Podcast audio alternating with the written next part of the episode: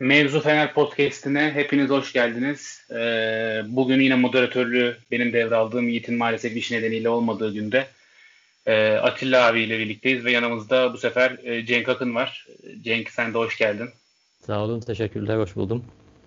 Ee, enteresan, yoğun bir maç geçirdik. Ee, bir ton olay oldu. Nereden başlayalım? İlk 11'lerden başlayalım isterseniz. Fenerbahçe, e, Kalede Altay, defansta Novak, Tisserand, Serdar Aziz, Nazım. E, aslında Novak yerine Caner de sol bek başladı. Öyle de diyebiliriz. Onu daha detaylı konuşuruz. E, önlerinde Mert Hakan, Luis Gustavo. Sağda Sinan Gümüş. Solda e, Novak. Forvet'te Ademi ve Tiam 4-4-2 gibi çıktık sahaya. E, yine klasik olarak Fenerbahçe klasikleşmiş halde ilk 10 dakikada yine yenik 1-0 yenik durumda başladı. E, öncelikle Atilla abi senle başlayalım istersen. Maçın ilk 11 hakkındaki düşüncelerin ne, nelerdi? Nasıl başladık? ilk 45 dakika özelinde e, neler söylemek istersin? Ee, ilk 45 dakika özel yani 11'den başlayayım ben senin dediğin gibi. Yani 11'de tek benim için sürpriz e, Ferdi yerine Sinan'dı. E, ama onu da kabul edebiliyorum. Yani yoğun maç fikstüründe Ferdi yerine yeni bir e, ismi de sahaya sürüp oradan bir dinamizm belki farklı bir şey getirmek istedi hoca. O planı tutmadı. Onu peşinden söyleyeyim. Sinan beni maç boyunca en rahatsız eden oyuncuydu Ademi ile birlikte. Ee, onun dışında eksiklerden dolayı yani çıkabilecek en iyi kadroydu. Son haftalarda Sisse'nin geriye giden performansından sonra Adem'in de artık şans bulması gerekiyordu. O şansı kötü kullandı. O da bence. Ee, yani ilk girişi böyle yapayım. Eksikler 11'i zaten belirlenmişti. 11'den ee, daha ziyade hani taktik ve teknikten daha önemlisi bu maçta oyuncuların vereceği reaksiyondu. Ee, çünkü kulüp epey bir karışmıştı. Yani hocanın gönderilmesi, takımdaki gruplaşmalar hafta boyunca hafta boyunca Fenerbahçe taraftarı Başakşehir mağlubiyetini yazdı. Bekledi, bekledi. Ee, ondan sonraki filmi izlemek istedi. Yani maçın 90 dakikasının zaten kafalarında oynamış ve bitirmişlerdi. Çoğunluk Fenerbahçe taraftarı. Ondan sonra nasıl bir senaryo gelişeceğini düşünüyorlardı. E, hoca gidecek mi? Kimler kadro dışı bırakılacak? Bu atmosferde çıkılan bir oyunda bu zaten haf- geçmiş haftalarında verdiği stresle oyundan çok mücadelenin öne çıkacağı bir karşılaşmaydı ve rakip dinlenerek gelen bir Başakşehir'di. E, bence oyuncular bu hafta bu performansla geçer not aldı. Eksiklerden dolayı pek hocaya not verilecek bir hafta değildi. Ama onu da hani iyi diyebiliriz yani. Biraz zorlarsak hocaya da iyi diyebiliriz yani. Çünkü o takımı sahada bir bütün olarak en azından tutmayı başardı. Ee, peki şu konuyu merak ediyorum Cenk sana söz verirken tabii başka eklemek istediklerini de söylersin ama maçın başlangıcında e, herkes herhalde Caner'in sol önde, Novan sol arkada başlamasını bekliyordu. Belki üçlü evet. oynayabiliriz gibi düşünceler bile vardı ama hani genel kanı buydu. Sence hoca Nova önde Caner'i arkada başlatırken ne düşündü? Daha sonra 25. 30. dakika arasında o değişikliği niye tekrardan Caner'i öne atarak yaptı? Yani başlangıçtaki mantığında açıkçası tam kafama oturtabildiğim şeyler yok ama maçın içerisinde Caner'in kendini daha öne atabilen, daha rakip kaleyi tehditkar ortalarla e, tehdit edebilen bir oyuncu olmasından dolayı yani bu ister istemez saha içinde olması gereken bir değişikliğe tekabül edecekti. O açıdan e, ikisinin e, yani çok kısa süre içerisinde yer değişikliği yapmış olması e, beni şaşırtmadı. Kadronun genelinde de zaten mevcut eksikler vesaire düşünüldüğünde çok sürpriz bir kadro çıkmadı. Ademi'nin varlığını belki biraz e, yani değişik bulabiliriz. Ama Sisse'nin de formsuzluğu vesaire düşünüldüğünde mevcut orta saha rotasyonundaki eksikler düşünüldüğünde e, bir an için kafada bir üçlü oynama mantığı olur mu dedik e, sahadaki kadroya bakınca falan. Ama sonuç olarak e, yani yine beklentilere uygun bir Fenerbahçe sahada e, yer aldı. E, Caner'in saha içindeki değişikliğinde ben özellikle e, rakip kaleyi daha çok tehdit eden potansiyelde olmasından dolayı olduğunu düşünüyorum. Ki zaten e, sonuca etki eden birçok pozisyonda da önceki haftalarda olduğu gibi yine Caner'in o e, sert keskin ortaları etki etti diyebiliriz. E, bence en temel değişiklik, yani değişikliğin en temel sebebi e, Caner'in rakip kaleyi tehdit edebilen potansiyelde ortalarıydı. O şekilde de oldu. Aynen yani muhtemelen ben de öyle düşünüyorum. Bir de Novak'ın önde daha iyi savunma katkısı verebileceğim daha golcü bir oyuncu. Orta açmak dışında içe kat edip gol atabilen bir oyuncu Novak. E, muhtemelen belki onu rahatlatıp Nova içe kat etmesi Caner'in sol bekten e, daha rahat koridor bulabilmesini de düşünmüş olabilir ama bu plan tuttu mu? Tutmadı. Çünkü bu şekilde başladıktan sonra maçta iyi de girmedik. Bir 0 renk duruma da düştük. Üstüne ikinci golü yeseydik maç bitecekti. Ki evet. e, Tisserant'ın müdahalesi %100'lük golü engelledi. Değil mi? Onun dışında başka pozisyon yedik mi? Belki bir tane daha vardır. Uzaktan ee, şutlarla şeyler vardı yani ceza sahası yan toplardaki karamboller vardı ama tehdit yani şey şey üzerinden konuşursak hani e, XG gol beklentisi üzerinden konuşursak Hasan Ali'nin Tisserant'a çarpan Aynen. pozisyonu net, net bir pozisyondu ama onun dışında da hani gol beklentisi düşük olsa da böyle bir ceza sahası etrafında böyle bir baskı vardı yani yan toplarda falan böyle yiyecekmişiz gibi geldi. Ben bir istatistik gördüm tam emin değilim ama Başakşehir'in 11'inden galiba 6 oyuncu ilk yarıda kalemize şut atmış falan yani. Öyle bir orada bir kaos vardı yani. Oradan 2-0 olabilirdi dediğin gibi. Olabilirdi abi. Her an gol yiyebilirmişiz hissi vardı açıkçası ki normal. Normalde bu zamana kadar Erol Hoca'yı eleştirdik ki sonuna kadar eleştiriyi hak ediyordu. Ama bu maç genelinde baktığımda çok fazla eksik vardı. Yani bu kadar eksik varken senin sağ açığında Sinan Gümüş, orta sahanda ikili oynuyorsun. Biri Mert Hakan. Sol önde Caner oynuyor. iki forvet oynuyorsun. Şimdi bu düzendeyken e, Başakşehir'e karşı oyun almak falan kolay bir şey değildi. Yani çok alan alan vereceğimiz varizdi. Ee, ama ben Caner'i öne attıktan sonra oyunu biraz daha baskı oyununa tamamıyla önde baskıyla bizim aslında senle Yiğit'le de uzun süredir konuştuğumuz ya en azından önde pres yapalım dediğimiz oyun aslında bence bir sıfır ilk duruma düşüp özellikle Caner'in ön tarafa geçtikten sonra yaşadığımız oyundu. Yani Aynen. bunu Başakşehir gibi topla çıkabilen bir takıma karşı yapma durumuna gelip de Gaziantep gibi, Konya gibi, e, Malatya gibi takımlara karşı yapmamamak beni açıkçası bu maç üzdü. Yani bunu yapabildiğini gördüm çünkü bu maç takımın. Ama Pelkas olsa yapabilir miydik? Yapamazdık bence. Yani Aynen. ne kadar o bence büyük bir etkendi. Ademi ile Tiam ön tarafta ne kadar Ademi yetersiz olsa da e, pres yaptı deyip şunu soracağım. E, Ademi'yi nasıl buldunuz? Yani Adem'in tercihini nasıl buldunuz? Çok eleştiriliyor ki ben de eleştiriyorum. E, Adem'i'den beklediğiniz neydi? Ne buldunuz? İlerleyen dönemde Fenerbahçe kariyeri adına sizce nasıl bir gelişim olur Atilla Yani ileride sence bir ışık var mı? Ee, ben ilk başta şeyi de söyleyeyim. Hani Caner Caner'i öne atma şeyini hani Caner'in geride başlaması ben anlıyorum. Çünkü Caner geriden geldiği zaman daha etkili. Senin dediğine de %100 katılıyorum. Orada Novan gol e, gole yakın bir oyuncu olması, onun içeri katları ve Caner'i boşluk açması mantıklı bir plandı. Ama ondan sonra maçın gidişatıyla 1-0 geriye düşünce ben şey hissettim yani halı sahada filan da olur ya böyle sen geç yeri derler ya filan böyle. Hani ipini saldı hoca çünkü Caner durmuyordu yani kabına sığmıyordu her yere gidiyordu. Pozisyonunu kaybetmek pahasına savunma açısından zaaf vermek yerine bunları da hani riske ederek çünkü 1-0 gerideyiz zaten her şey kötü gidiyor yani.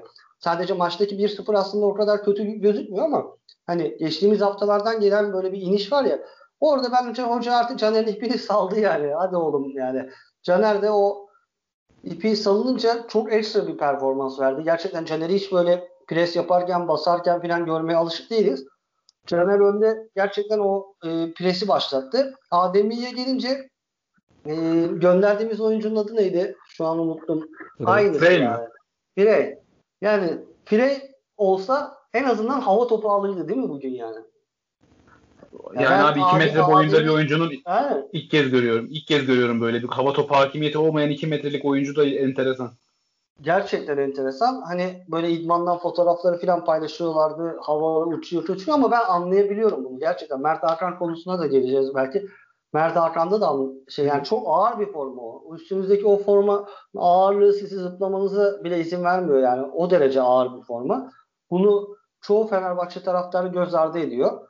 Ee, ama hani şöyle bir şey vardı. Hoca ondan ne bekliyordu? İlerideki Basri'yi direnci Başakşehir'in savunmasından oyunu kurmasını engellemesi.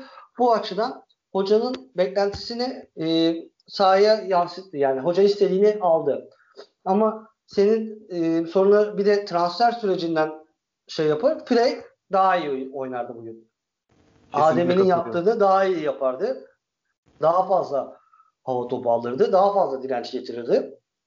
Belki gol bile bulabilirdi yani. Özellikle e, Ademi'den daha iyi göz, gözüme kaldı ama hani e, Adem'i'nin transferi yanlış olduğunu bugün anladık. Ademi bundan sonra da kolay kolay formu bulamayacak ama bu maçta eşimize yaradı. Ha, diğer tarafta soruyorsan Frey yerine Frey'i gönderip niye Adem'i aldık o zaman diyorsan sonuna kadar haklısın. Frey bugün daha iyi oynardı. Rize maçında da gayet iyi oynadıktan sonra gönderilen bir Frey benim aklımda kalmış.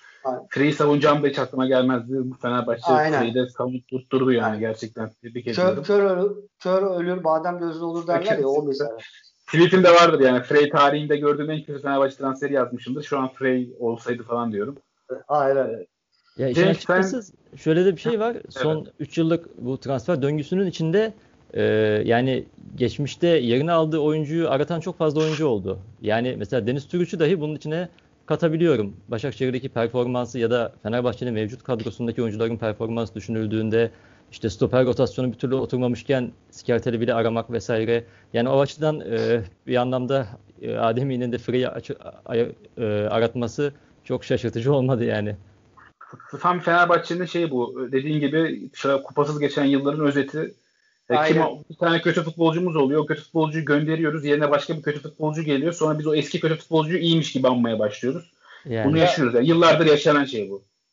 Aslında bak ben ben orada yani benim söylemek istediğim o formanın ağırlığı o işte. Aslında bunlar kötü futbolcular değil yani. Kötü futbolcular derken hani vasatın altı da oyuncular değil bence. Ha, belli bir standartları var. O eşi atlayabilecek mi, atlayamayacak mı diye biz transfer ediyoruz. Ama o formanın ağırlığında ve kulübün içinde bulunduğu kaos ortamında bu oyuncular en çok etkilenenleri oluyor. Mesela bugün e, Sinan Gümüş mü Deniz Türüş mü deseydik değil mi? Şu maça bakınca ulan Deniz oynasaydı Sinan'ın yanında kesin bugün golle buluşmuştu yani. Kesin yani. Kesin gol atmıştı Sinan'ın girdiği pozisyonlara falan. Aynen. Sinan bu sefer kötü değerlendiriyor. Aslında oradaki mevzu kulüpteki düzen, düzensizlik yani. Bu düzeni bir oturtabilsek vasat oyuncunun da gelişimine katkıda bulunabileceğiz. Ama bizdeki hiçbir oyuncu gelişmiyor. Neden? Kaos var çünkü ortada. Forma ağırlığı, kaos derken futbolcu öğüten Fenerbahçe'ye dönüyor. 80'lerde 90'larda özellikle öyle denirdi. Yani Fenerbahçe futbolcu öğütme makinesi. Fenerbahçe'ye gitmeyin Galatasaray Beşiktaş'a gidin derdi. Ama işte şimdi de aynı şeyleri bir daha konuşuyoruz. Aynen aynen katılıyorum abi. Ya onun dışında ilk yarıyla ilgili herhalde bu sezon ilk kez ilk kez demeyeyim de bir, bir aylık süreçte şans ilk kez yüzümüze güldü. Çok kritik bir dakika. 45 artı 2'de e, Nazım'ın e, golüyle içeriye girmek bizim herhalde bu sezonu ilerleyen dönemde şampiyon olursak ya da şampiyonluğa oynayacaksak bilmiyorum. 45 artı 2'deki gol bence bizim sembol golümüz olabilir. Soyunma odasına 1-0 girilseydi e, çok daha başka psikolojiyle ikinci yarı başlayacakken 1-1 girmek ki çok iyi bir oyun oynamadığımız süreçte 1-1 ile girmek bizi resmen e, ayakta tuttu. Başka futbolcularla ilgili ilk yarıda söylemek istediğiniz şu futbolcu Mert Hakan'ı tabii özel olarak şimdi soracağım oraya gelelim. Hı. Mert Hakan'ı 4-4-2'de orta ikili olarak oynadılar. Yani Mert Hakan aslında orada oynaması da biraz Mert Hakan'a da haksızlıktır belki de. Tam yeri değil. Ama e, nasıl buldunuz? Cenk sen istiyorsun ilk başta sana vereyim sözü. Mert Hakan'ın performansını nasıl buldun? E, Fenerbahçe kariyerinin geldiği günden bugüne nasıl değerlendiriyorsun? E, hareketleri, tavırları çok konuşuluyor. Düşüncen ee, ne bu maç genelinde? Ya şöyle söyleyeyim, e, Fenerbahçe'nin ya da herhangi bir takım içinde düşünebilirsek e, bir savunma ikilisi, bir de orta saha ikilisi bence uyum anlamında, bir partnerlik anlamında yani çok e, hayati önem taşıyan ikililerden biri. Fenerbahçe için aradan geçen bu 3 yılda yani yeni yapılanmanın başladığı ve devam ettiği bu 3 yılda bu ikilinin tam da oturabildiğini söylemek zor. Bunların arayışlarından biri de işte Gustavo'nun yanını bir şekilde Sosa'yla, Mert Hakan'la vesaireyle doldurma çabasıydı. E, Mert Hakan da bugün bu ikili partnerliğin bir parçası oldu. Ama Fenerbahçe'ye geldiğinden beri Mert Hakan'ı şöyle bir gözlemlediğimde e, yani silik bir e, oyun profili olarak e, karşıma çıkıyor. Yani bir şekilde formanın ağırlığı diye ifade ettiğimiz ya da kalitesini ortaya koymakla ifade ettiğimiz şeyi sahaya yansıtabildiğini çok düşünmüyorum. E, bugün de yine silik kalmış bir rolde olduğuna inanıyorum Mert Hakan'ın. E, yani Fenerbahçe için yine Gustavo'nun yanını doldurabilecek bir potansiyeli sahada tam hissettiğimi söyleyemem açıkçası Mert Hakan adına. Atilla abi sen ne düşünüyorsun? Nasıl değerlendiriyorsun bu maç genelinde Mert Hakan'ın performansını? Ya Mert Hakan'ı bugün e, Mert Hakan'ın hani biz böyle kafamızda bazen işte Gustavo'nun yanında 8 oynar mı falan diye düşünüyorduk. Yani şu an onu o pozisyonu oynayabilecek e, yetenekleri belki var. Bence kalitesi de var aslında ama fizik gücüyle e, kafa olarak o bölgedeki e, bilinci eksik yani. Bugün e, Mert Hakan'ı değerlendirirken şeyi de e, es geçmemek lazım. İlk yarıda özellikle e, Sinan Gümüş'ün arkasını çok doldurdu. Yani merkezde Gustavo bayağı tek kaldı. Çünkü Sinan Gümüş çünkü geriye hiç yardım etmedi. Yani bugün e, Gökhan Gönül ilk 11'de oynasaydı hani hazır değildi ya Beşiktaş maçında falan da hazır değilken oynamıştı. Sezon bence sezona da çok hazır girmemişti Gökhan Gönül. O oynasaydı orası e, daha da zorlanırdı. E, Mert Hakan'a transfer sürecini Mert Hakan'ı değerlendirirken e, Fenerbahçe WhatsApp grubumuz var bizim orada da Fenerbahçe yani gruptaki arkadaşların da Mert Hakan'a yüklendi. Maç sonunda da iddialı bir açıklaması var böyle maçtan hani 9 kişi rakibe karşı gol attıktan sonra hocasına böyle deli bir e, koşuşu var. Hem bunlar aslında iğreti duruyor baktığın zaman. Açıklamaları, şeyleri filan. Oğlum hani bir sakin ol diyesi geliyor insanların. Böyle yapmacık geliyor ama transfer sürecini unutmayalım. Yani Galatasaray'ın kapısından dönen bir futbolcu ve transfer oluşumdan sonra kişinin özel hayatına geçen sezonlarda geçmişte WhatsApp'ta yazdığı konuşmalara kadar bir saldırı başlatıldı Mert Hakan. Ve böyle bir saldırı başlatılınca da e, ters taraftan Fenerbahçe'den de e, olumlu bir reaksiyon geldi. E, takım içinde belli ki Mert Hakan çok çabuk sindirildi ve hani arka beşli diyoruz ya oraya oturtuldu neredeyse. E, öyle olunca da hep biz görüyoruz mesela Emre Belezoğlu, Selçuk Caner Gökhan oturuyor işte yanlarında Mert Hakan da var filan. E, e, bu haftaya gelelim. Bugün maç e, Başakşehir'in galibiyetiyle kötü bir şekilde bitse e, hani efsane neşter vardır ya Aziz Selim filan neşterler onlar vurulsa Mert Hakan belki de kadro dışı kalacak. Fenerbahçe'ye geldiği günden beri bir türlü kendini ispat edemiyor. E, adam pozisyonda da oynamıyor. Bugün ben mücadelesini yani mücadelesini beğendim. Ama işte mücadeleden fazlasını beklediğimiz için Mert Hakan'da bence psikolojisi de yerinde değil. Böyle galibiyet sonrası, gol sonrası garip çıkışları oluyor. Yani bunların taraftarın bence Fenerbahçe taraftarın sineye çekmesi lazım. Anlayışla karşılaması lazım. Çünkü bu e, şampiyonluk sadece sahada kazanılmıyor derken Aziz Yıldırım bunun altını çizmişti. Bu psikolojik bir savaş yani. Bugün hani kısaca örnek vereyim. Rıdvan Dilmen maçtan sonra Fenerbahçe efsanesi çıktı. Dedi ki e, hakem maçı aldı. Fener Başakşehir'den aldı. Fenerbahçe'ye verdi. 2-1 önde olduğumuz sıralarda oldu ne oluyorsa. İşte bu curcuların içinde Mert Hakan da bir sağa gidiyor, bir sola gidiyor, yalpalamıyor, ayakları üzerinde duramıyor. Bence kaliteli bir oyuncu. Ee, ileride bize fayda sağlayacak bir oyuncu. Ama henüz o formayı kaldırabilecek psikolojik hazırlığı yok diye düşünüyorum. Aynen. Ben de Mert Hakan'la ilgili birkaç şey eklemek istiyorum. Ee, bence en büyük sıkıntısı savunma yapmasını bilmemesi. Kesinlikle savunma yapmayla ilgili e, kafa yani mental problemleri var. E, fundamental sıkıntıları da var e, topa müdahale etmeyi bilmiyor. Yani sürekli ya faul yapıyor ya oyuncunun yanında eskort gibi koşu yapıyor. E, o, o onlar dışında başka yaptığı herhangi bir şey yok. Savunma yapmayı bilmeyince de o 4-4-2, 4-2-3-1 düzenindeki arka ikiliden bir tanesini oynayabilmesi çok zor. Yani Ozan'ın en azından savunmaktaki verimini bildiğimiz için temposunu da biliyoruz. E, Mert Hakan'ın rolü sıkışıyor. E, ikili oynay 4 ikilinin dörtlünün öndeki ikilide oynayamaz diyoruz. E, forvet arkasında oynayabilecek, Fenerbahçe gibi bir takımda oynayabilecek yeteneğe sahip mi? E, o yetenekte de değil. O kadar fazla biz Fenerbahçe taraftarının beklediği yeteneği de o kadar orada sahip değil. Biraz sıkışıyor. Kesinlikle top ayağına aldığında yeteneksiz bir futbolcu olmadığını hissettiriyor ama e, pozisyonsuzluğu bence Fenerbahçe'de hep sıkıntı yaratacak. Forvet arkasına koyduğunda beklentiyi vermiyor. 4-2 dörtlünün önündeki ikiliden biri olduğunda da e, savunma zaafları çok ön plana çıkıyor ve temposu gücünün eksikliği de zaten bu maçta görüldü. Ama isteğinden, azminden bir sıkıntı görmüyorum o konuda ben de. Ee, üstüne çok gidildiğini de düşünüyorum. Erol Bulut'un yok işte ona tepki vermiş de yok Emre'ye taktik vermiş onu dinlemiş falan filan gibi. Yani takıldı mı takılıyor. Böyle devam edecek. Çünkü sansasyonel bir transfer süreci geçirdi. Ee, onun dışında benim de Mert Hakan'la ilgili başka söyleyecek bir şeyim yok. İlk yarından sonra ikinci yarı başladı. İkinci yarının e, başında yine... Bir şey, bir şey diyeceğim. Tabii ekle Senin söylediklerini bir şey eklemek için şey e, burada Cenk de e, bir şeyler söyleyebilir. E, Mehmet Topuz, Cenk'in de Fenerbahçe geçmişiyle ilgili sözlerini zaten her zaman beğeniyoruz. E, mesela Mehmet Topuz transferine çok benziyor. Bugün bizim arkadaşlar arasında konuşurken yani Mehmet Topuz'la bile karşılaştırıldı.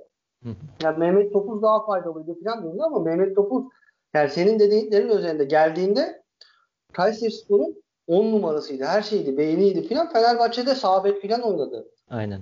Defansif orta sahaya kadar geldi. Yani hatta e, ikinci sezonunu, üçüncü sezonunu filan yani böyle çok iyi katkı verdi. Ama o değişimi gördük yani. Senin dediğin onunla katılıyorum. Mert Hakan kesinlikle rakipten top çalmasını bilmiyor. Öyle bir yetisi yok ve her girişi faal. Her girişi yani faal. eller, kollar filan falan.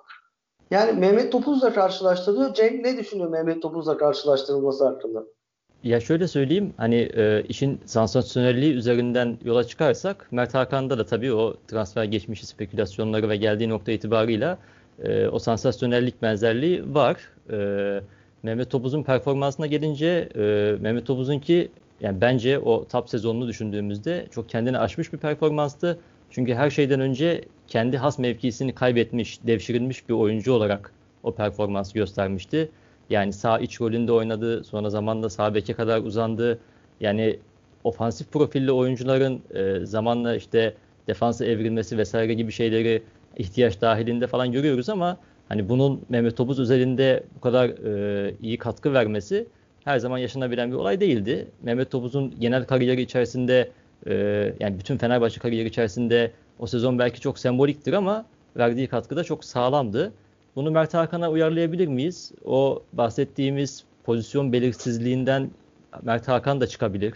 Kendini e, belli eksiklerde geliştirip kendine daha sağlam bir pozisyon da bulabilir. Şu an dediğimiz gibi tam o işte merkezde hani defans ile ofans arasında bir sıkışmışlık içerisinde olduğunu ben de Mert Hakan'ın hissediyorum.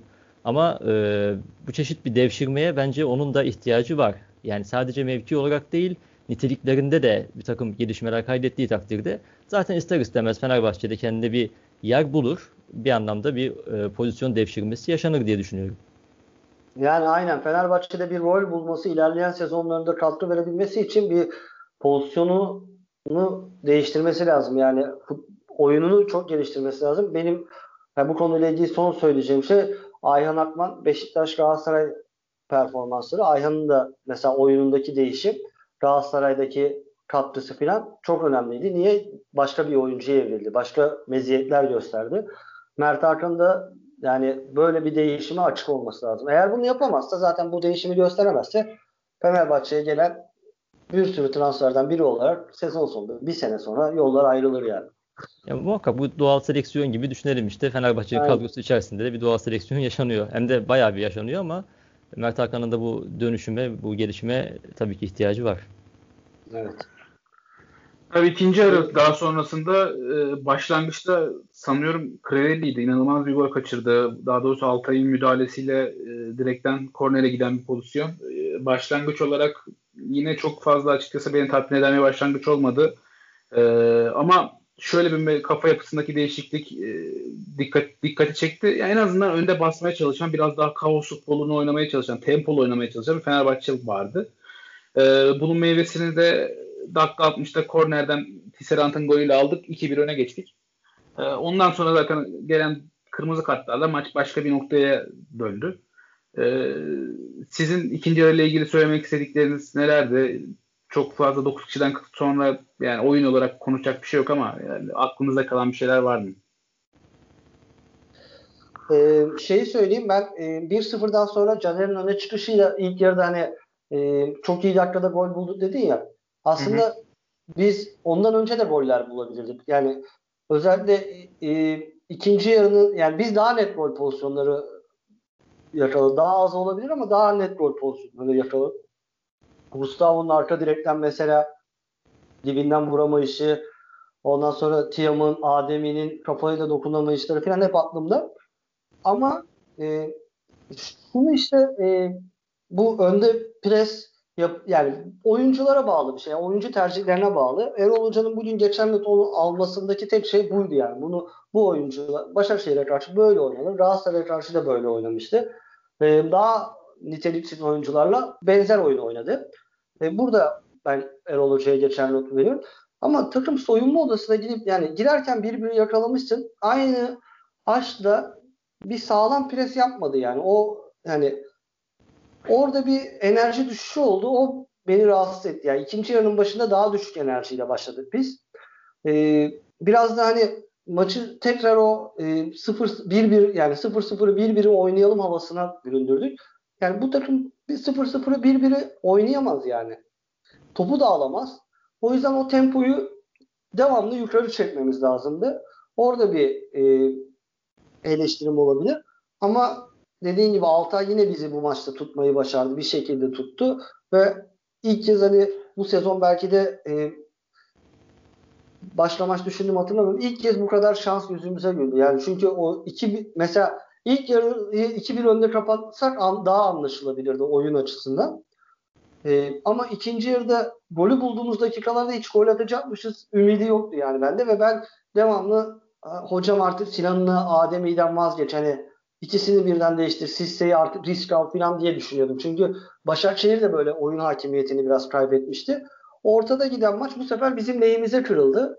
O bir şans faktörüydü bence. Aynen, aynen yani özellikle o 1-1'de Crivelli'nin kaçırdığı gol üstüne kornerden gelen golümüz büyük bir tabii ivmeyi değiştirdi. 2-1'den sonra da e, iki tane kırmızı kart sonra da maçın 4-1'e gidişi oldu. Cenk senin ikinci adıyla ilgili e, söylemek istediğin bir şeyler var mı? E, Atilla abiye katılıyorum. E, şöyle bir şey ekleyeyim. Eğer mesela ilk yarı 45'te bitmiyor olsaydı yani ilk yarı diye bir şey olmasaydı örnek veriyorum. Fenerbahçe'nin o baskın temposu muhakkak e, yani devam ederdi. Ama genelde bir ilk yarı bittiğinde, maça bir ara verildiğinde, hele ki skor e, beraberliğe taşındığında muhtemelen hocalar soyunma odasında e, hani bir maçı yeniden başlatmış moduna dönmeyi tercih ediyorlar. Hani o e, bir konuşma imkanı bulduklarında kendilerini biraz daha dizginlemeyi, biraz daha o maçın başındaki oyun planına dönmeyi tercih ediyorlar diye düşünüyorum. Mesela e, dediğim gibi o ilk yarı bitmiyor olsaydı, aralıksız devam ediyor olsaydı Fenerbahçe o ritmini büyük ihtimalle kaybetmezdi. Biraz o bakış açısına bağlıyorum bu e, ritim kaybını. E, yoksa iki, ilk yarının 20. dakikasından sonra özellikle e, Fenerbahçe oyunun boyunu daraltmış bir takım olarak karşımıza çıktı. E, daha önceki maçlarda pres anlamında daha tekil bir pres yapıyordu Fenerbahçe. Yani ön tarafta bir oyuncunun sağa sola çırpınışıyla yaptığı preste de e, boş alanlar bırakıyordu vesaire. E, bu anlamda daha blok halinde bir pres yapabildiğini Fenerbahçe'nin gördük. İşte Caner'in yine etkinliğiyle birlikte e, baskı arttı. Bunların Fenerbahçe'yi skora taşıyan e, özellikleri olduğunu düşündüm. Serand'ın da Luciano tarzı bir golüyle birlikte zaten skoru elde ettik. 70'ten sonrası çok bir şey ifade etmiyor benim gözümde. Özellikle 9 kişi kalmış rakipten sonra.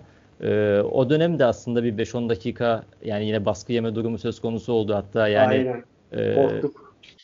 Yani bayağı bir korktuk çünkü yani şu an içinde bulunduğumuz tablo evet. hocanın sallantılı olması vesaire senaryoları düşünüldüğünde yani şu maçın 9 kişiyle falan bir yani bir ihtimal berabere bitmesi falan yani büyük bir yıkım olurdu.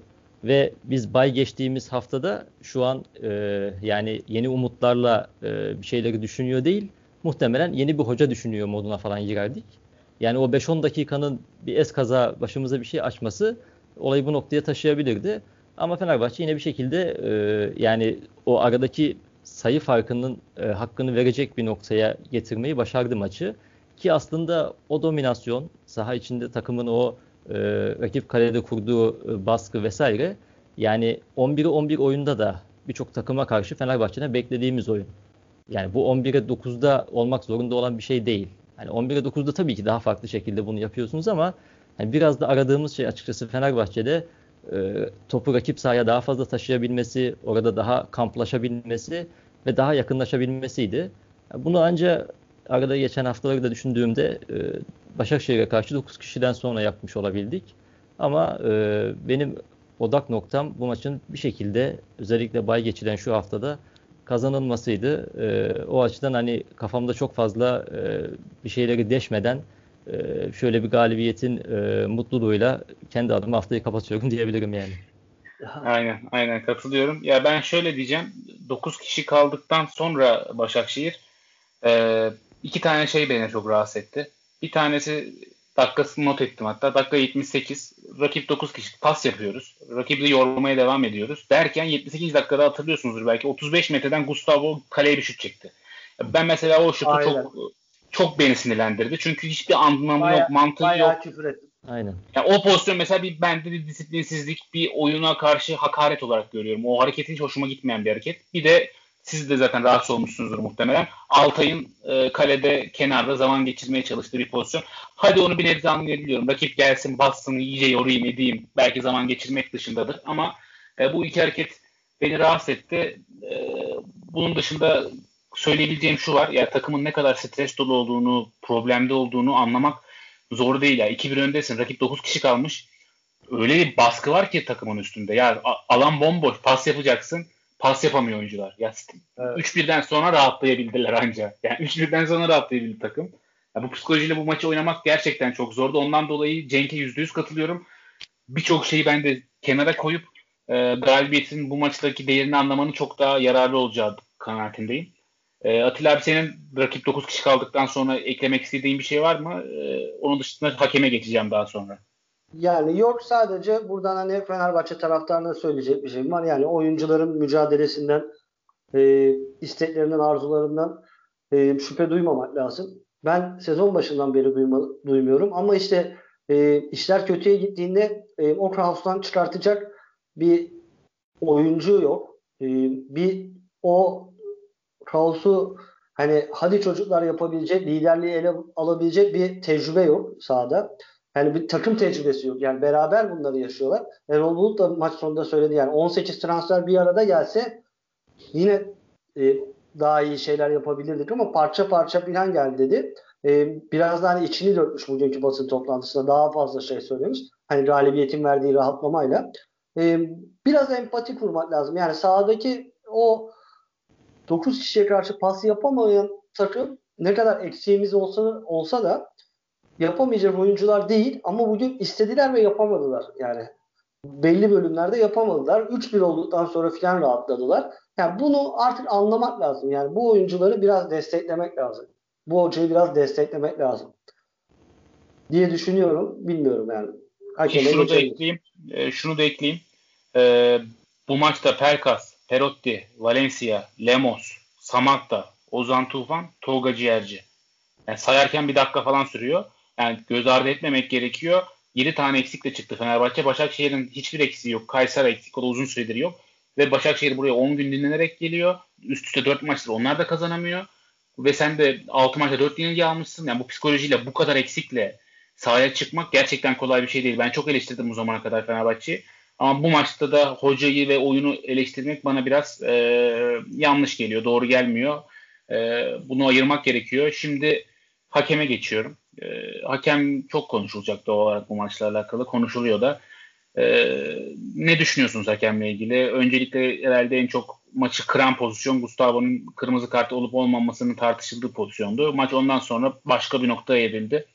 E, genel hakemle ilgili düşünceniz ne? Gustavo'nun pozisyonuyla ilgili ne düşünüyorsun Atilla abi?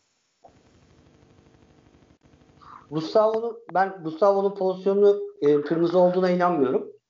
E, şöyle ama bu total bir bakış açısı benim için. Yani e, mesela orada ilk pozisyonu bir gösteriyor. Gustavo'nun ayağı adamın e, baldırında. Alt baldırında. Fotoğrafa baktığın zaman o kırmızı diyorsun. Ama Gustavo orada gelirken dizini kırıyor. Yani adamı orada bir müdahalesi var ama hani sakatlayıcı e, aşırı güç kullanma, sakatlamak için böyle üstüne bastırma gibi değil yani. E, hatasını anlıyor ve dizini kırıyor. Yani iki ay zaten yan böyle iki ayağıyla birden kayıyor. Bence orada kırmızı kart gösterilmemeli ama pozisyonlar VAR'a gittiğinde akan e, normal oyun yani hakem orta hakem özellikle istedi. Fark ettiniz mi yani? Direkt VAR, VAR kamerası çıktığında iki tane fotoğraf gösterdiler hakeme. Ya futbol abi fotoğraf üzerinden değerlendirilebilecek bir oyun değil dediğin gibi yani. O Aynen. görseli tutarak gözünün önüne sen o anı tutarak ayağına yapışmış Gustavo'nun kramponlarıyla tutarsan görüntüyü sen her Kırmızı verirsin. Aynen katılıyorum yani ona. 3 dakika, 3 dakika hakem inceledi. Biz de hakemle beraber VAR kamerasında hakeme ne gösterildiğini gördük. Bu çok önemli. VAR hakemi Cüneyt Çakır'dı. Yani çok önemli bir detay bence. Ee, neredeyse bir buçuk dakika boyunca çeşitli açılardan birer saniye, ikişer saniye böyle e, ileri geri alınarak fotoğraf şeklinde gösterdi. Sonra herhalde hakem arka, yani normal hızıyla oynatmalarını rica etti. En sonunda normal hızıyla gösterdiler ve hakem onu izledikten sonra devam dedi ve var hakemi Cüneyt Çakır yani kıdemli bir hakem yani Cüneyt Çakır'dan bahsediyoruz. Yani bunu daha önceki programlarda da söylemiştim. Cüneyt Çakır bir hakemi çağırdığı zaman VAR'a e, onun telkin ettiği kararın dışında bir karar verme çok zor. Hakem orada bence doğru olanı yaptı. Bu sadece Fenerbahçe için de geçerli değil. Tüm takımlar için. Fotoğraf üzerinden o kadar çok kırmızı kart çıktı ki şimdi buna nasıl kırmızı kart çıkılmadığı tartışıyoruz. Herkes de bunu tartışacak. Sen ne düşünüyorsun Cenk? Gustavo sence kırmızı kart mıydı değil miydi? Senin düşüncen ne o pozisyonla alakalı? Ya şöyle söyleyeyim. E, yani pozisyonu işte ben Varga'ki gibi vesaire ağır çekimde fotoğraflar üzerinde incelemeden düşündüğümde e, Gustavo'nun gelişi ve pozisyonun sonuçlanması itibariyle ben kırmızı olduğunu düşünüyordum. Benim bir de şöyle bir bakış açım var. Yani bu ne kadar doğrudur ya da ne kadar yanlıştır bilmiyorum ama tutarlı bir gözle bakmaya çalıştığım için bu şekilde düşünüyorum. Hani olayı niyet kavramından ve e, işte kendini sakınma kavramından olabildiğince uzak tutmaya çalışıyorum ben kendi kafamda düşüncemi. Çünkü işin içine kendini sakınma, niyet e, vesaire unsurları girdiğinde yani olayın odağının çok e, nasıl diyeyim öznel olduğunu düşünüyorum. E, yani sakatlamaya yönelik mi değil mi? Yani olay bir şekilde oyuncuya tehlikeli şekilde yapılmış faule tekabül ediyorsa hani ben onu e, kırmızı kart olarak yorumluyorum kendimce. Hani bunun tutarlılığında olmaya çalışıyorum. O yüzden Gustavo'nun pozisyonu da e, işte hani dizini çekmesi, niyeti vesaire gibi unsurlardan bağımsız düşündüğümde bana kırmızı kart gibi geliyordu. Hı hı. Ama Atilla abinin de dediği gibi arka planda Cüneyt Çakır gibi bir var hakeminin varlığında yani aklıma şu geliyor. E, o kırmızı kartlık olsaydı ya da kırmızı karta da o kadar düşündüğümüz kadar yakın olsaydı muhtemelen oradan e, o pozisyon sağ çıkmazdı diyorum bir yandan da yani. Ya şöyle e, pozisyon bence şu şekilde değerlendirilmeli. Hakem kırmızı kart verseydi e, var hakemi onu çağırıp kırmızı kartını iptal edecek bir pozisyon değildi. Hakem sarı verdiğinde de bence var onu çağırıp kırmızı mı diye izlettirmemesi gerekiyordu. Böyle bir pozisyonda bu pozisyon. Ya yani futbolda böyle tam olarak e, beyaz ya da siyah diyemeyeceğimiz gri olan pozisyonlar var. Bence bu pozisyon gri bir pozisyon. Yani tamamıyla sen penaltı olarak kırmızı olarak değerlendirebilirsin. Atilla abinin futbola bakış açısı o noktada kırmızı değil diye de değerlendirilebilir. Ben de ikinize kat- katılıyorum. Bir arada, arada kalmışlık var kesinlikle var yani. Yani şu kurtardı Gustavo'yu. Topa ucundan temas edip ayağa götürmesi e, o kurtardı yani. Topa temas olmasaydı zaten direkt kırmızı kart verecekti. Tabii orada ee, muhtemelen de odak noktaları biraz da oydu. Yani topa temastan tabii. sonra oyunun pozisyonun akışı itibariyle mi bu gerçekleşti yoksa direkt topsuz e, temas şeklinde mi oldu diye muhakkak ona dikkat ettiler yani. Ve şuna çok şaşırdım. Yani hakem camiasında az üst mevzuları çok e, önemli. Cüneyt Çakır gibi bir hakemin var hakemi olması ve çağırdıktan sonra Bahattin'in Bahattin Şimşek'in Cüneyt'in kararını es geçerek yok kırmızı değil demesi beni çok şaşırttı. Hakemlik tarihinde ilk kez görüyorum yani. Cüneyt Çakır'ın çağırdığı bir pozisyonu reddetmesi çok hoşuma gitti. Benim açımdan hoşuma gitti yani. ee, o pozisyonunu geçiyorum. Bence de o pozisyon herkesin söylediği kadar %100 kırmızı kart değildi. Ama kırmızı kart verselerdi de asla bu kırmızı kart bizi katletti, Fenerbahçe'yi katletti demezdim yani öyle bir pozisyon. Ee, onun dışında e, birkaç penaltı pozisyonu var. Fenerbahçelilerin penaltı dediği ama bence penaltı ile alakası olmayan pozisyonlar. Onlarla ilgili ne düşünüyorsunuz? Yani basit olurdu. Tiam'ın pozisyonu var mesela gol öncesiydi. Ne zamandı? Üçüncü golden işte, öncesiydi. Batuhan hani şey muhabbeti yani ne, neresi doğru ki muhabbeti yani e, şimdi Tiam'ın pozisyonu e, ceza sahası dışında olsaydı e, faul, sarı, faul ve sarı kart olacaktı. E, ceza sahası içinde olduğu için hakem pozisyonu gördü. Var hakemi karışmadı. Tamam. E, ondan bir, sonra iki dakika, Ramos... iki dakika baktılar bir de vara. Yani ben şey anlamıyorum abi. Evet. İki dakika neye bakıyorsun ki pozisyonu? Zaten gördün, bir kez izledin. O anda ya çağırırsın ya çağırmazsın. Neyin diyaloğu evet, dönüyor yani, çok merak yani ediyorum. Biz, biz bunları zaten biz bunları kesinlikle bilmiyoruz. Yani var neye müdahale ediyor, neye müdahale etmiyor, ne isteniyor. Yani burada bence futbolcular da bilmiyor. Eğer futbolcular biliyor olsaydı bugün e, Rafael'di değil mi? Rafael ikinci sarıyı görmezdi yani. Futbolcular da biliyor. Yani bu eğitim meselesi ya. Hakemleri eğitiyorsun ama oyuncular, teknik adamlar falan bunları da eğitmek lazım. Yani neye karış neye karışmadığını herkes Mustafa devamlı hakemin yanında diyor ki vara bak, vara bak. Ya vara bakmıyor işte orada bir, ne konuşuyorlar hiçbir şey bilmiyoruz. Biz de cahilce öyle yorum yapıyoruz. Elimizden geldiğince çünkü her hafta standart değişiyor. Mesela bak E, yani o pozisyona penaltı değil diyorum ama o pozisyonun aynısını e, penaltı verildi. Daha hani ayağın ucuna değiyor Trabzonspor'a penaltı veriliyor. Ondan sonra e, Endiye şey pozisyonu Cagney'in Karagümrük Cagney'in pozisyonu yani penaltı veriliyor. Bizim Rize Şimdi, maçımız ilk hafta Valencia ile. Aynen. Şimdi bu bara benim karşı oluşumun sebebi de bu yani. Şimdi e, Sinan Gümüş mesela iki kişinin arasında kaldı bir topu attı ya. Direkt kendi düştü iki kişinin arasında. Ya, ya böyle pe- ha, aynen o Hasan Ali ilk Hasan Ali ile olan pozisyonu. Diyorum ki ya nasıl penaltı diyorum. Sinan'a laf ediyorum. Sonra bir el, açı gösteriyorlar. Ya kalçayla kalçayla müdahale var. Müdahale var. Ya diyorum ben, acaba.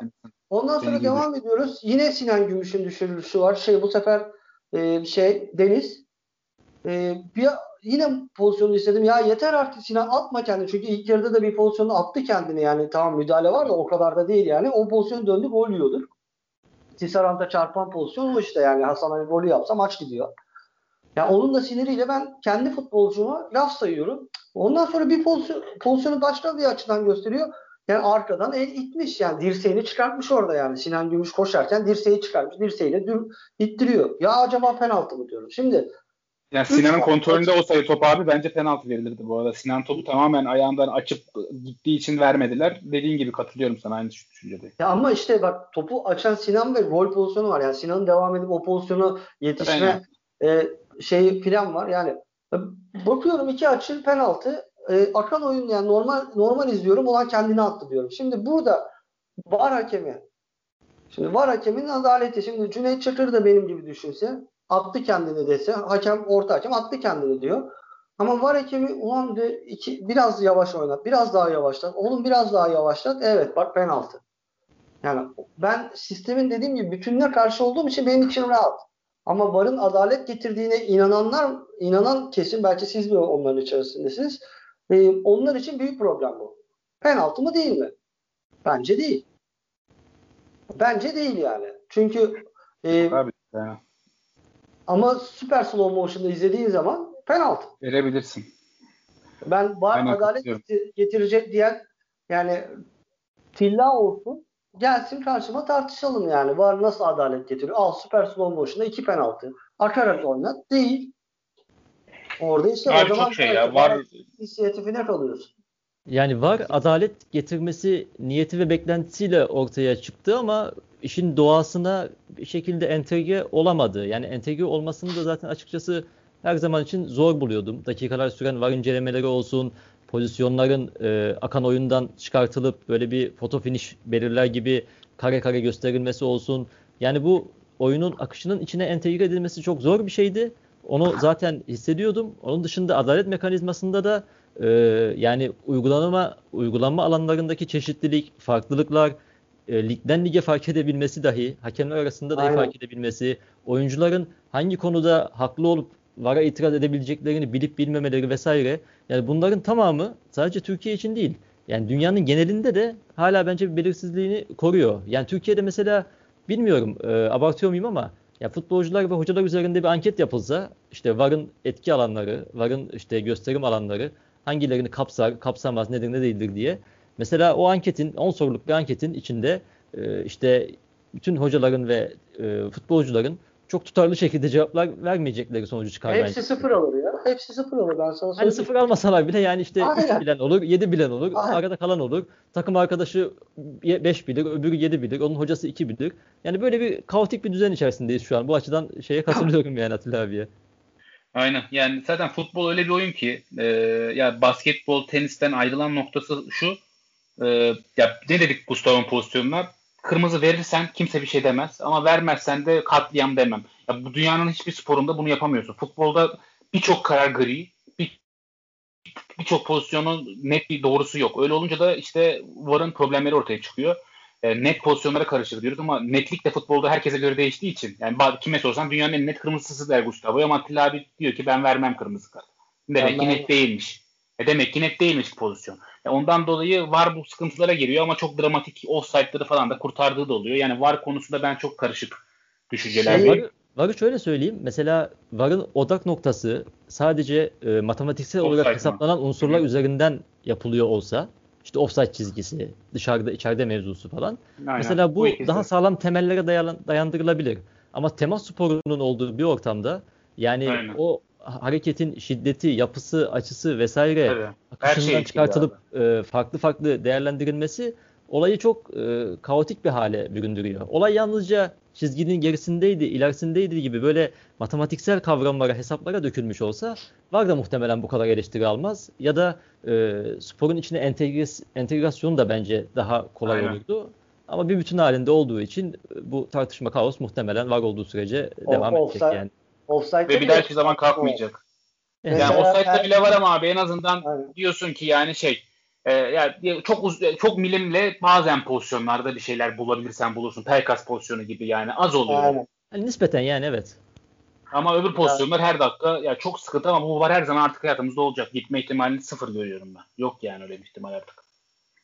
Bence bence de yani. Bir de biz şöyle bir şey var yani VAR'ın e, artı eksi tartışılır. Bir de biz kötü kullanıyoruz yani. Avrupa standartından bayağı kötü kullanıyoruz. Yani orada her bir- yerde abi her yerde bir sıkıntı var ama Türkiye'de şeye döndü iş. Penaltı alma oyuna döndü. Futbol adı futbol Aynen. değil buradaki oyun yani. Kim penaltıyı daha çok alacak? Böyle bir oyuna dönüştü Yani- olay. Şöyle bir şey söyleyeceğim. Ee, mesela hakemin e, kritik pozisyonunda geleceğiz Rafael pozisyonuna. Ee, Aynen. Aslında mesela büyük ilk, o zaten. ilk yarıda e, şey Çatlı'ydı değil mi sahibinden oynayan? Çatlı'ya mesela bir pozisyonda Caner'in bir müdahalesi var. Arkasına ayağını uzatıyor. Topa müdahale ediyor. Ya şimdi Çatlı bir çığlık attı. Statta seyirci de yok. Hiçbir şey yok. Başladı. alakası yok pozisyon. Faalle alakası yok. Yani ondan sonra Çatlı bir pozisyonda daha aynısını yaptı. Böyle yerde tatlılar attı. Şimdi hakem bunlara güldü geçti tamam mı? Hakem bunlara gülüyor geçiyor. Oynatıyor mesela. Mesela Sinan Gümüş'ün pozisyonu. Sinan arkasından nasıl bir çığlık attı bağırdı filan falan. Fener takımın bütün düzeni bozuldu. Gol yiyordu. Şimdi hakem bunları oynatıyor. Gerçekten ben beğendim. Yani ama sahadaki oyuncuların hiçbiri ona yardımcı olmuyor yani. Bu hani damlıyor, damlıyor, damlıyor, damlıyor, birikiyor. Oradan sonra hakem de artık şeye dönüyor yani. Yanlış mı yapıyorum, yanlış da mıyım?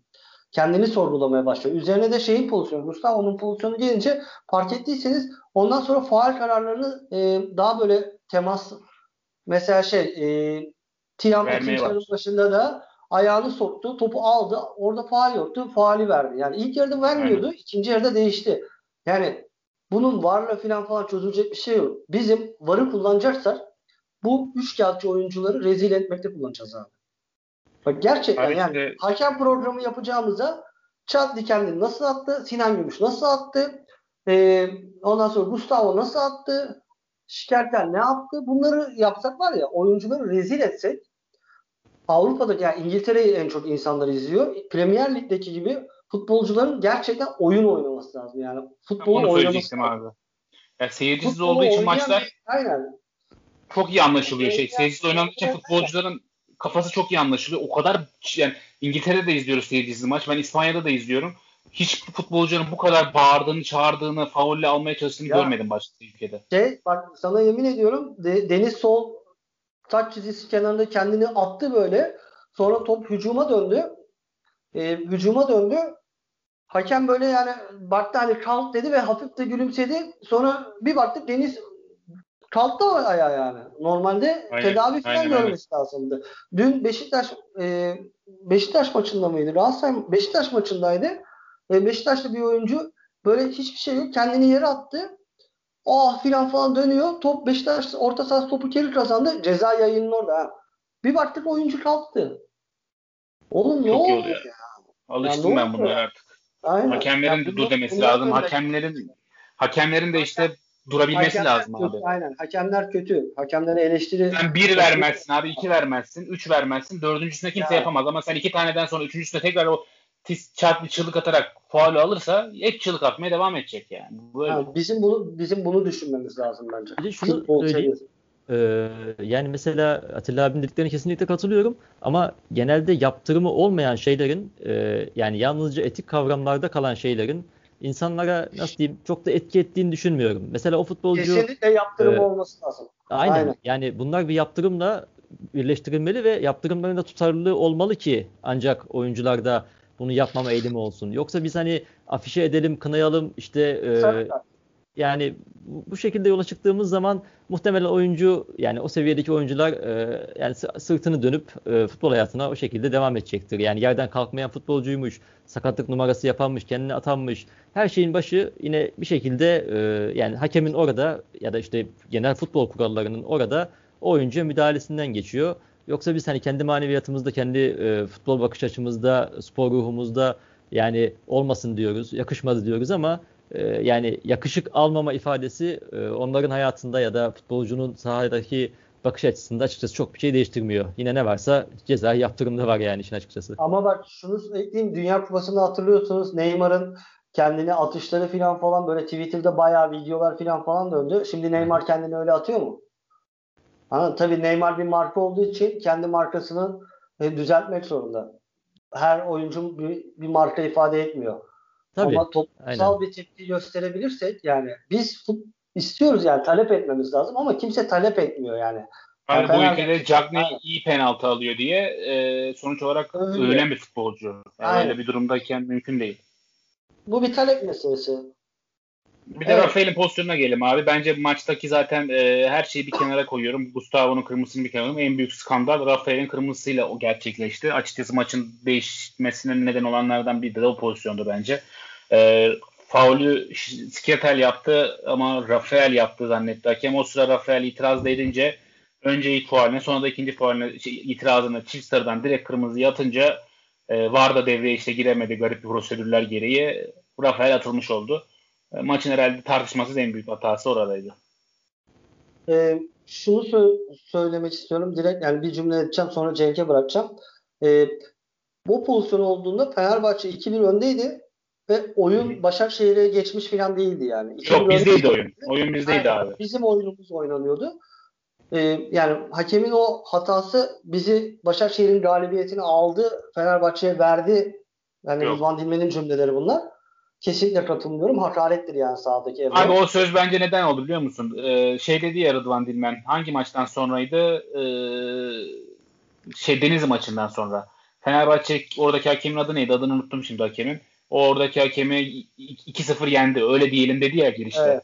Şimdi ondan sonra daha objektifim ayağına yakmak için bugün de hakem işte yani. Fenerbahçe hakemlerle yendi. Ayağına getirdi mevzuyu. Yani Rıdvan Dilmen'in e, çok daha kötü açıklamaları falan vardı. Fenerbahçe camiasından tepki falan çektiği anlar vardır ama ben kesinlikle Rıdvan Dilmen'e bir şey diyemem. Çünkü o benim çocukluk kahramanımdır yani.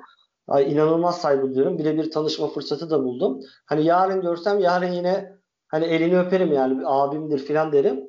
Ama bu hatasını da söylerim yüzünü. Orada büyük bir gaflet var ve Fenerbahçe bazen objektif olma havasında olan Fenerbahçe hesapları gördüm Twitter'da. Bu hiç hoş değil. Ee, Batu, Cenk'e pası ben atmak istiyorum. Çünkü sen de biz Twitter'da bir arka, ortak takip ettiğimiz bir arkadaş tweet attığında aynı şey şekilde cevap verdik. Ee, hı hı. Cenk sen hı. E, hatırlıyor musun? Serdar Aziz'in Galatasaray'da oynarken topu hakeme atışı var. Kırmızı kart görüyor. Haksız bir şekilde. Tam pozisyonu ben hatırlamıyorum ama yani var düzeltecek belki ama Serdar Aziz topu hakeme attığı için hakem kırmızı kart gösteriyor. İkinci sarıdan gösteriyor hatta. Benzer bir pozisyon. O pozisyonu hatırlıyor musun? Valla şu an tam Daha... hatırlamıyorum da. Aynen orada da haksız yani Serdar Aziz aslında haklı ama Hı. topu hakeme attığı için e, var devreye giremiyor. Var devreye girse Serdar Aziz'in kırmızı kart görmemesi lazım ama hakemi artık yani Rafael neler yaptı ya neler yaptı yani. yani 4-5 tane sarı kart görecek bir şey yok. Bir de maçtan sonra da yine sahaya girmiş duyduğum kadarıyla. Tabii yani, tabii hakemin orada, falan filan orada bir, bir yanlış ortada hakemin bir yanlış kararı var. Eğer var bir şey düzeltecekse düzeltecek ama e, önce şeyle başlayan Rafael'le başlayan Rafael yani dursa ve dese ki ben dokunmadım dese her şey belki yolunu eğrisi doğrusuna gelecek ama Rafael'le başlayan Okan Hoca devam eden zaten insanlar diyorlar ki Caner'i işte e, Başakşehir Başkanı da Batuhan sen söyledi ya Başakşehir Başkanı da söylemiş ya işte Caner'i uyarıp geçiyor. Aynen, aynen. O İrfan Can'a kırmızı kart gösteriyor. Şimdi oyunun tansiyonu o dakikayla bu dakika bir değil. Yani biz de futbolu biliyoruz yani. Caner'i orada ilk başta uyardı. Ondan sonra bir daha tekrarladı. Sarı kart gösterdi. Ama olay oyunun kontrolü hakemin elinden kayarken o hareketi yaparsan sarı kartında varsa kırmızıyı görürsün yani. Caner sarı karttan sonra sarı kart bir daha görebileceği hiçbir aksiyonda bulunmadı Aynen. açıkçası. Sakindi yani. Sarıdan sonra bir avukatı yok. eğer Caner e, maçın ilk yarısında yaptığı hareketi ma- maçın ikinci yarısında tansiyon bu şekildeyken İrfan Can'ın yaptığı sırada yapsaydı Caner de direkt sarı kart görürdü. Orada çünkü hakem artık kimseyi uyarmak zorunda değil. Yani maçı kontrolünde tutmak zorunda. Çünkü hakemin üzerine inanılmaz gitti Başakşehir. E, ben bu Başakşehir özelinde de konuşmak istiyorum biraz. E, Başakşehir'de bir güç zehirlenmesi var. Çünkü geçen sezon özellikle alıştılar. E, hakemler tarafından bayağı kullandılar. Bakın yani kollandı derken hani hakemler alıp yürüdü, yürüttü demiyorum. Ama kollandılar. Bu sezon şampiyon olduktan sonra bu sezon onu daha fazlasını istiyorlar ve karşılığını bulamıyorlar. Beşiktaş maçında keza öyle olmuştu. Galatasaray maçında da benzer şeyleri yaşanmıştı. İnanılmaz bir hakem üzerinden oyun oynama şeyleri var. Bak Chatli'nin hareketleri, e, Mahmut'un Okan Buruk zaten meşhur abi. Okan Buruk hep yapıyor zaten. Aynen. Okan Buruk'un hakemin üzerindeki şeyi yani orada. Türkiye'de bir de şey olduğunu da düşünüyorum. Yani hakemler de ivmelerini yani kulüplere yaklaşım konusundaki ivmelerini kulüplerin başarı ivmesine göre de şekillendiriyorlar. Şimdi mesela tabii, tabii, Başakşehir e, başarı şeyini e, rüzgarın arkasına aldığında hakemler de o rüzgara yakın davranıyor. Ya da bir kulüp işte Fenerbahçe'si, Galatasaray'ı vesairesi e, tepe taklak olduğunda baktığınız zaman sahadaki kararlar da e, aleyhte daha cesur çıkıyor. Yani şimdi oradan güç alıp geçmişte önceki sezonda bunu yaşamış takım e, şu an kendi ivmesini e, yukarı taşıyamamasına rağmen e, hakem ivmesini yine alıştığı şekilde sahada görmeyi istiyor olabilir. Başakşehir de bunu yani tarihine baktığımız zaman ilk kez yaşıyor. O yüzden o güç zehirlenmesine kesinlikle katılıyorum yani. Güç zehirlenmesi ve güç beklentisi diyeyim yani ikisi birlikte. Bu arada ben e, araya girip e, konudan dışarı çıkıp bir şey söyleyeceğim. Görmemişsinizdir muhtemelen. E, çok enteresan geldi bana. E, Galatasaray az önce sosyal medya hesabından paylaşım yapmış futbolda kapkara gece diye simsiyah bir görsel paylaşmış. Yani, yani bu kulüpler sosyal medya hesaplarını kimler yönetiyor? Nasıl bir kafa yapısında yönetiliyor? Fenerbahçe'si de dahil Galatasaray dahil. Fenerbahçe Denizli yener. Yok işte bizi hatırlarsın diye tweet atar. Galatasaray şu maç Galatasaray'ın bu tweet atmasını gerektirecek bir durum mu? Yani çok anlamsız geldi. Onu ekleyeyim dedim abi. Galatasaray'ın bu açıklamasını ne düşünüyorsun tweet'i? Sence nasıl bir kafayla yapıldı? Batu, ben ben e, sizden yaşça biraz daha büyük olduğum için hani geçmiş sezonları falan daha iyi hatırlıyorum. Tertemiz Aynen. eller falan falan işte el değmemişlik istiyoruz filan. Üç büyükler aynı pankartla filan çıktı Fenerbahçe. Aynen. Şimdi buradan Fenerbahçe taraftarı da bunları düşünmesi lazım. Bakın nelerle uğraşıyoruz yani. Gerçekten nelerle uğraşıyoruz. Bu başka bir herhangi bir takım başına böyle bir maç yaşansa gündeme dahi getirilmez. Ama Fenerbahçe'nin tekrar ivme kazanıp yükselmesine izin vermeyecekler. Yani sezon başından biz hakemden en çok çeken takımız. Ee, daha iki gün önce maçında kazandığı penaltıyla penaltıyla neredeyse maçı kazanacak bir takım attığı kara gece şeyine var. Şunu söylüyorum sadece size sözü öyle bırakayım. Ee, şey maçında o Çelne'ye o penaltıyı veren 114 dakika maç oynatan hakem bu hafta Erzurumspor maçını yönetecekmiş. Geri dönüp soruyorum. Ee, bu bu maçın hakemi ne ne zaman maç yönetecek? Bak bunu iyi takip edin. Hı hı. Görsel Gümüşdağ, Görsel Yok Gümüşdağ ben söyle söyle çok katılıyorum. Bu hakem uzun bir süre maç yönetmeyecektir. Yani mümkün yani, değil. Çünkü Görsel Gümüşdağ uğraşacak bu hakemle. Ama Galatasaray'ı en tartışmalı maçındaki en tartışmalı pozisyonu veren hakem Erzurumspor karşısında maç aldı. Bak Fatih Terim'i atmasına rağmen yani inanılmaz tartışılan bir hakem.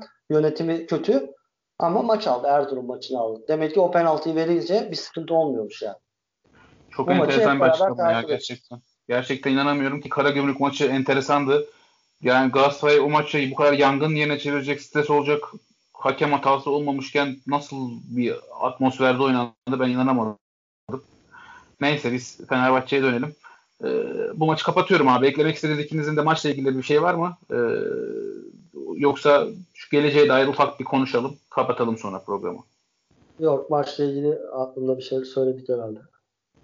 Benim de şu an maçla ilgili ekleyeceğim bir şey yok. İşte sadece hani tek söyleyebildiğim Fenerbahçe'nin geleceğine dair büyük bir şekillendirmenin kıyısında olduğumuz bir haftada çok e, yani kritik ve önemli bir galibiyet oldu bu. Birçok şeyin kafalardaki birçok soru işaretinin, birçok senaryonun e, rafa kalktığı, en azından şimdilik kafa kalktığı bir maçı geride bırakmış olduk bir şekilde.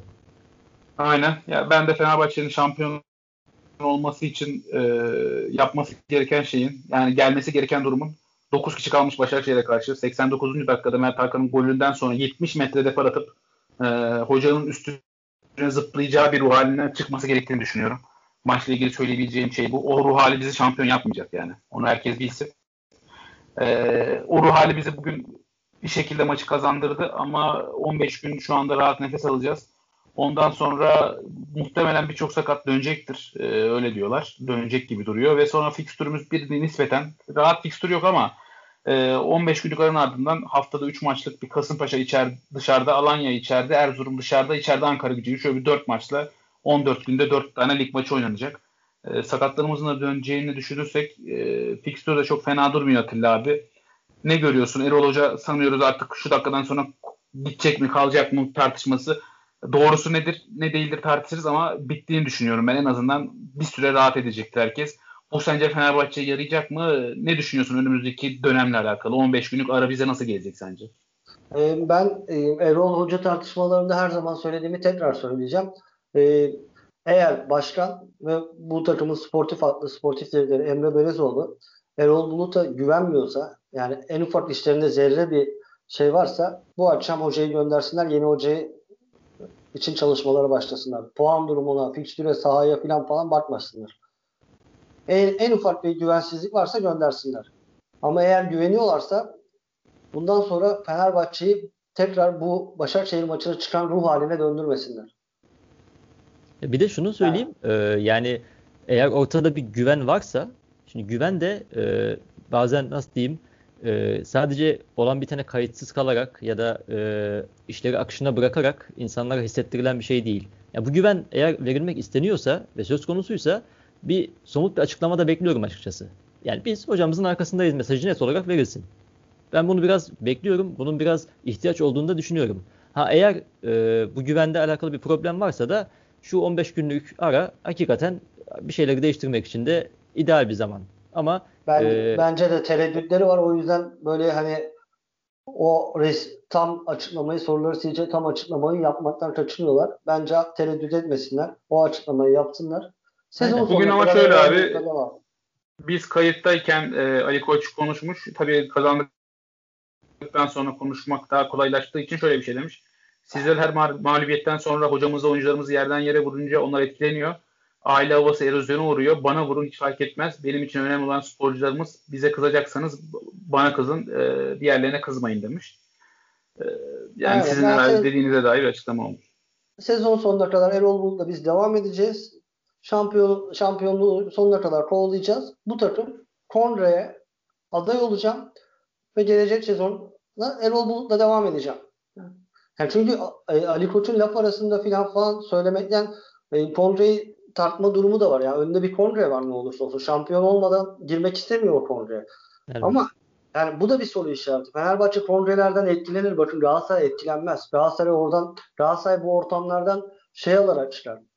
Yükselerek Galatasaray'ın zaten abi çünkü başkanı belli. Galatasaray'ın başkanı Fatih Terim yani. Ondan dolayı çok aynen, fazla etkilenen bir durum yok bu durumda yani. Yani Galatasaray'ın başkanı Galatasaray'ın son başkanını seçilen e, Fatih Terim de bil, bil, yani biliyor musunuz bilmiyorum da e, mesela Galatasaray'ın hocası Fatih Terim gidiyor oy kullanıyor. E, oy kullanırken e, başkanın oy pusulası rengi tam hatırlamıyorum. Şu an gri mesela. Gri olması lazım. Gri takım elbise giyip gidiyor. Yani kongreye mesaj veriyor. Yani. Başkana yani başkan belli. Onların etkilenme ihtimali Fenerbahçe öyle değil yani. Fenerbahçe öyle yok. değil. Hiçbir zaman da olmadı. Fenerbahçe kongreleri Fenerbahçe kaç kere şampiyonluktan etti tarihinde.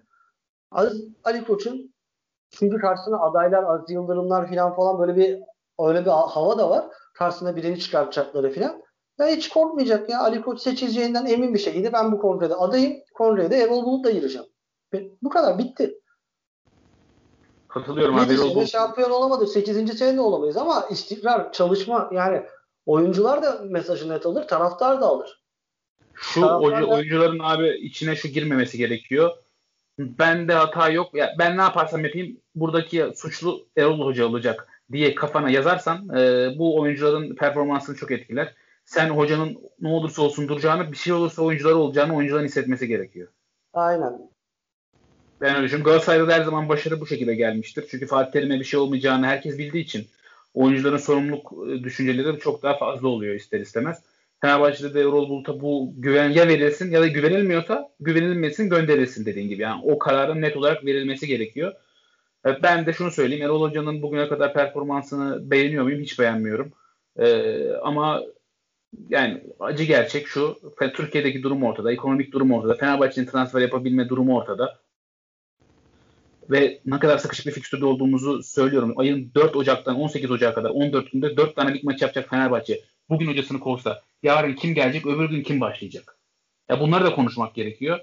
Ee, ondan dolayı bugün kazanmak bence sezonun en önemli galibiyetiydi.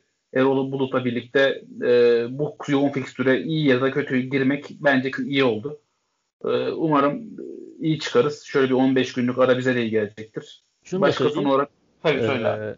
Erol Bulut'tan da bugün tazelediği ya da ekstra olarak kazandığı güvenin biraz daha hakkını verecek saha içi değişimleri görmeyi arzuluyorum. Yani bu Fenerbahçe için e, yalnızca bir eşiği atlattık, bugünü atlattık maçından öteye geçmeli diye düşünüyorum. Fenerbahçe'nin e, o güvenli kazanmışlığı hissiyatını e, diğer rakiplere karşı da veren bir futbola e, dönüş oyunun dönüştürmesi gerektiğine inanıyorum. Çünkü e, yani bu sallantılı süreçte e, bir haftayı atlattığınız zaman muhakkak ki her şey bitmeyecektir. Yani sular biraz durulacak. Bu kesin. Ama e, önümüzdeki fikstür e, iki maç üst üste tökezlediğinizde yine aynı problemleri, yine aynı spekülasyonları doğurur mu? Fenerbahçe'nin olduğu yerde doğurur. Bundan kaçışımızın olacağını düşünmüyorum. O yüzden e, biraz daha sahaya ağırlığını koyan, e, sonuca daha güvenli şekilde, daha özgüvenli şekilde giden bir Fenerbahçe'nin Erol Bulut yönetiminde e, kimliğini kazanması gerektiğine inanıyorum. Çünkü e, yani bu galibiyet bütün bir sezonu kurtarmaya yetecek galibiyet bence değil. Ama suları nitelikli şekilde e, durdurur, keser, e, spekülasyonlara biraz ara verir ama e, seri galibiyetlerle birlikte bir tırmanış e, açıkçası gerekiyor Fenerbahçe'ye. Yoksa aynı spekülasyonlar işte devre arasıydı, şuydu, buydu. E, yine peşini e, camianın bırakmaz diye düşünüyorum yani. Aynen katılıyorum abi. Özellikle işte tüm eksiklerin de birçoğunun döneceğini düşünürsek umarım e, oyun olarak da kendimizi kandırmadan bu Gabaç'la birlikte her şeyin düzelmediğini düşünerek e, eksiksiz daha iyi bir kadroyla iyi bir oyuna 15 günlük aradan sonra Fenerbahçe geri döner. E, Atilla abi senin eklemek istediğin şey var mı? Kapatalım programı yoksa. Ben de son olarak şeyi söyleyeyim. Yani Cenk ve senin dediğinin altını çizmek için mesela Fenerbahçe e, sezon başında da üst üste galibiyetler aldı ama oyun olarak kimseyi tatmin etmedi. E, bu 14 günlük arada da e, aradan sonraki e, 14 günde 4 maç oynayacağız. Bu 4 maçta mesela aynı şekilde kazanmaya devam ederse bile Erol Bulut'ta bir soru işareti olacaktır. Ama mesela bir iki galibiyet, bir beraberlik, bir mağlubiyet alsın. Ama oyun olarak herkesi tatmin eden bir Fenerbahçe izlersek daha önemli olur. Çünkü e, sezon gerçekten uzun. Yani bu dört maçtan e, 7 puan çıkartmak bile diğer maçların durumuna göre başarı sayılabilir. Önemli olan Fenerbahçe'nin artık büyük takım gibi oynaması, topu alması, rakibe bu kadar saygı duymaması gerekiyor. Bugün Başakşehir'e 90 dakika boyunca hiç saygı duymadı. Eksik kadrosuyla, e, yedekleriyle önde devamlı bastı, oyunu bozdu, kendi oyununu oynamaya çalıştı. Elinden geldiğince yetenek fakiri olsa da bayağı eksiğimiz vardı yetenek açısından aynı mantalite, aynı cesareti diğer rakiplere karşı da göstermesini artık bekliyoruz. Aynen abi katılıyorum. O zaman e, ikinize de teşekkür ederim e, bugünkü program için. E, ben teşekkür ederim. Mevzu Fener programına şimdilik bu kadar. Umarız aradan sonra e, Kasımpaşa maçından sonra tekrardan görüşmek üzere. Hoşçakalın. Hoşçakalın. Hoşçakalın.